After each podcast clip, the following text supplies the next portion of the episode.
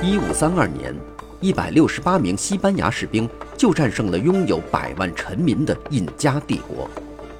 为什么发明枪炮、挥舞利剑、带去恶疾的不是印加人？为什么世界上不同大陆的人类社会发展速度存在巨大差异？请收听浓缩一万三千年人类历史的普利策奖作品《枪炮、病菌与钢铁》。从自然地理和生态资源的独特角度解答人类文明滥觞的疑惑。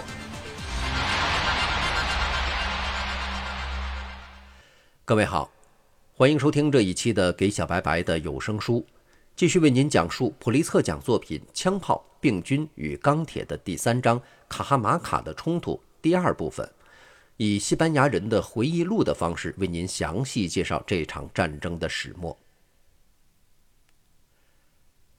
皮萨罗总督希望从来自卡哈马卡的印第安人口中得到情报，于是他就叫人拷打他们。他们招供说，他们听人讲阿塔瓦尔帕正在卡哈马卡等待总督。总督于是命令我们前进。在到达卡哈马卡的入口处时，我们就看到了一里格外山边上的阿塔瓦尔帕的营地。印第安人的营地看上去像一座很美丽的城市。他们的帐篷如此之多，使我们全都在心里充满了莫大的疑惧。在这以前，我们在新印度群岛从来没有见到过这样的情景，这使我们的西班牙人全都感到害怕和不知所措。但我们不能露出任何害怕的样子，也不能转身回去。因为如果这些印第安人察觉到我们任何怯懦的迹象，那么甚至我们带来当向导的那些印第安人也会把我们杀死。于是，我们就装出一副精神抖擞的样子，并在仔细观察这座城市和这些帐篷之后，走下山谷，进入卡哈马卡。我们用不少时间来商量对策，我们心里全都充满了恐惧，因为我们人数太少。又深入到一个不可能指望得到援军的地方，我们全都去见总督，讨论第二天的行动方针。那天夜里，我们很少有人睡觉，我们守候在卡哈马卡的广场上，注视着印第安军队的营火。这个景象看了令人害怕。大多数营火都是在山坡上，彼此又靠得很近，一眼看去就像天空中的点点繁星。那天晚上再也不分什么大人物和小人物，也不分什么步兵和骑军了，每一个人都全副武装地站岗放哨。那位极其精明强干的总督也不例外，他跑来跑去给部下打气。总督的兄弟埃尔南多·皮萨罗估计，那儿印第安士兵的人数达到了四万人，但他只是为了使我们宽心而撒了谎，因为实际上有八万多印第安人。第二天早上，阿塔瓦尔帕派出的信使到来。总督对他说：“请转告贵国君主，欢迎他大驾光临。至于何时来和怎样来，都可按照他的意思办。不管他以什么方式来，我都会把他当朋友和兄弟来接待。我求他快来，因为我渴望和他见面。他将不会受到任何伤害或侮辱。”总督把他的部队埋伏在卡哈马卡的广场周围，把骑兵一分为二，一支交给他的兄弟埃尔南多·皮萨罗指挥，另外一支交给埃尔南多·德索托指挥。他把步兵也一分为二，他本人率领一部分，另一部分交给他的兄弟胡安·皮萨罗。同时，他命令佩德罗·德坎迪亚和两三个步兵带着喇叭到广场上的一个小堡垒去，并携带一尊小炮驻守在那儿。当所有的印第安人和率领他们的阿塔瓦尔帕进入广场时，总督就会向坎迪亚和他的士兵发出信号，同时喇叭也要吹响。骑兵听到喇叭声，要从他们埋伏等待的大院子里冲出来。中午，阿塔瓦尔帕开始集合队伍并向前接近。很快，我们就看到整个平原上都是密密麻麻的印第安人。他们不时地停下来，等待不断地从他们身后营地里列队而出的另一些印第安军队。到了下午，他们分成一个个小分队，不断地列队而出。走在前面的几个小分队，这时已靠近我们的营地，同时仍有更多的部队不断地从印第安人的营地出发。在阿塔瓦尔帕前面的是两千个清扫道路的印第安人，他们的后面是一些战士，其中一半人在他一边的田野里行进，另外一半人在他另一边的田野里行进。首先来到的是一群身穿五颜六色棋盘格式服装的印第安人，他们一边前进，一边拾起地上的稻草并清扫道路。其次来到的是三群身着不同服装、载歌载舞的印第安人，接着又来了一批人，他们抬着盔甲、巨大的金属盘子和金银打造的皇冠，他们抬着用金银制成的全套行头，数量众多，在阳光照射下闪闪发光，令人叹为观止。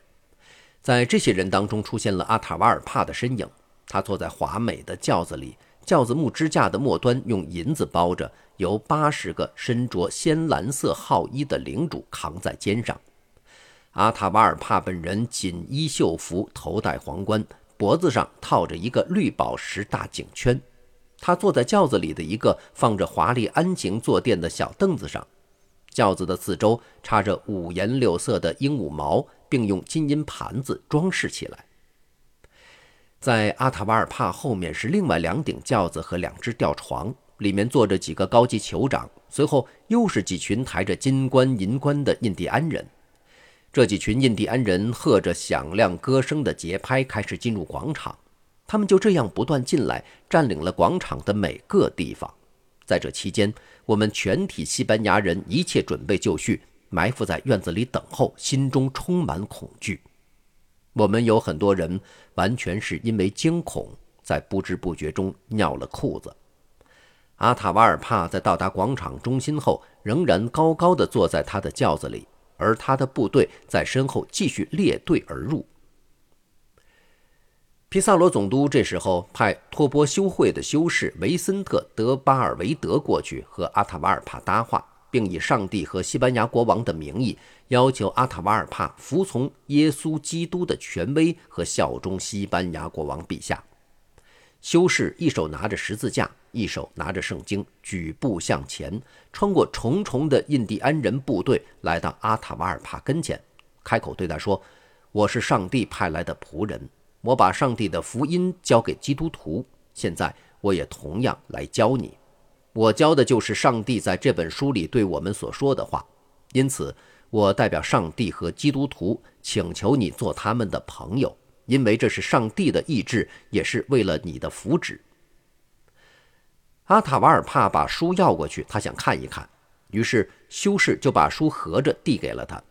阿塔瓦尔帕不知道怎样把书打开，修士就把手伸过去帮忙。这时阿塔瓦尔帕勃然大怒。对修士的手臂打了一拳，他不愿别人帮这个忙，于是他亲自把书打开。他发现书上的字和纸并没有任何令人惊异之处，就把书扔出去五六步远，满脸涨得通红。修士回到皮萨罗身边，大叫：“出来吧，出来吧！基督教徒们，向这些拒绝上帝福音的狗敌人冲过去！那个暴君竟敢把我的圣经扔在地上！你们难道没有看到刚才的事儿吗？”在平原上全是印第安人的时候，我们干嘛还要对这个过分傲慢自大的狗杂种讲究谦卑和礼貌呢？向他们冲过去，我会宽恕你们的罪孽的。于是总督向坎迪亚发出信号，坎迪亚开始开炮。与此同时，喇叭也吹响了。全副武装的西班牙部队，有骑兵，有步兵，从他们埋伏的地方向在广场上挤成一团的手无寸铁的印第安人冲去，一边喊着西班牙的战斗口号“圣地亚哥”。我们已经在马身上绑了响器来吓唬印第安人。枪声、喇叭声和响器声使印第安人陷入一片慌乱。西班牙人向他们攻击，动手把他们砍成几段。印第安人吓得互相践踏，形成一个个人堆，彼此都因窒息而死。因为他们手无寸铁，任何一个基督徒都可毫无危险地攻击他们。骑兵策马把他们撞倒，把他们杀死的杀死，打伤的打伤，对逃跑的穷追不舍。步兵对剩下的人发动狠狠的攻击，其中大多数人很快就成了刀下之鬼。总督本人一手拿剑，一手拿匕首。带着身边的几个西班牙人冲进密集的印第安人群，并且非常勇敢地来到阿塔瓦尔帕的轿子旁。他大胆地一把抓住阿塔瓦尔帕的左臂，口中大喊一声“圣地亚哥”，但他无法把阿塔瓦尔帕从轿子里扯出来，因为轿子被举得很高。虽然他杀死了举着轿子的几个印第安人，但别的印第安人立刻接上来，把轿子举得高高的。就这样，我们花了很长时间去制服和杀死印第安人。最后，七八个西班牙骑兵策马赶来，从一边向轿子猛冲，用很大力气把轿子推得侧翻在地。阿塔瓦尔帕就这样被捉住了。总督把阿塔瓦尔帕带到他的住所。抬轿子的那些印第安人和护卫阿塔瓦尔帕的那些印第安人没有丢弃他，全都在他的身旁死了。留在广场上的那些惊慌失措的印第安人被枪炮的射击和马匹吓坏了，这是他们以前从来没有见过的东西。他们设法推倒一段围墙，逃离广场，跑到外面的平原上去。我们的骑兵从围墙缺口一跃而出，冲进平原，一边大声喊叫。追那些穿花衣服的，一个也不要让他们逃走，用矛刺他们。阿塔瓦尔帕带来的其他印第安士兵全都在距离卡哈马卡一英里的地方严阵以待，但没有一个人移动一步。在发生所有这一切期间，没有一个印第安人拿起武器来对付西班牙人。当留在城外平原上的一对对印第安人看见别的印第安人喊叫着逃跑时，他们中的大多数也惊慌起来，拔脚就逃。这是一个令人惊叹的奇观，因为整个山谷在十五到二十英里范围内完全塞满了印第安人。夜色已经降临，而我们的骑兵仍在田野里用长矛刺杀印第安人。这时，我们听到了要求我们回营集合的号声。要不是夜色降临，这四万多的印第安人部队中能活下来的不会有几个。六千到七千人死了，更多的印第安人被斩去了手臂或受伤。阿塔瓦尔帕本人也承认说，那一仗他的部下被我们杀死了七千人。在一顶轿子里被杀死的那个人是他的大臣钦察的领主，那是一个深得他宠信的人。给阿塔瓦尔帕抬轿子的那些印第安人，似乎都是一些高级首领和顾问，他们全都被杀死了。还有坐在别的轿子和吊床上的那些印第安人，也都被杀了。卡哈马卡的领主和其他一些人也都死掉，但他们的人数多得数不过来，因为来伺候阿塔瓦尔帕的人全都是大领主。如此强大的一个统治者，来时率领了如此强大的一支军队，却在如此短的时间内被俘，这实在令人惊异。的确，这不是靠我们自己的力量做到的，因为我们的人数是如此之少，这是上帝的恩泽，而上帝是伟大的。当西班牙人把阿塔瓦尔帕从轿子里拖下来时，他身上的袍子也被扯落了。总督命人给他拿来衣服。阿塔瓦尔帕穿好衣服后，总督命令他坐在自己身旁，劝他不要因为自己从高高在上的地位迅速跌落下来而生气和焦躁不安。总督对阿塔瓦尔帕说：“不要把你被打败和被俘这件事儿看作是一种侮辱，因为我手下的这些基督徒人数虽少，但我和他们一起征服过比你们更强大的王国，打败过其他一些比你更强大的君主。”把皇帝的统治强加给他们。我是皇帝的臣民，他也是西班牙和全世界的国王。我们是奉他的命令来征服这块土地的，这样就可以使所有的人认识上帝，认识他的神圣的天主教。而由于我们肩负的光荣使命，上帝天地万物的创造者才允许让这一切发生，以便使你们认识他。从而脱离你们所过的那种野蛮而邪恶的生活。正是由于这个缘故，我们才能以少胜多。如果你们明白你们生活在种种的谬误之中，你们就会了解我们奉西班牙国王陛下之命来到此地给你们所带来的福祉。上帝的意思就是要打掉你们的傲气，不让一个印第安人对基督徒有冒犯行为。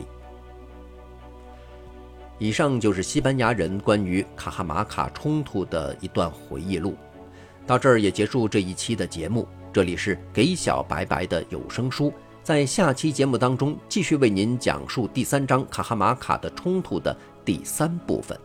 下期节目我们再见。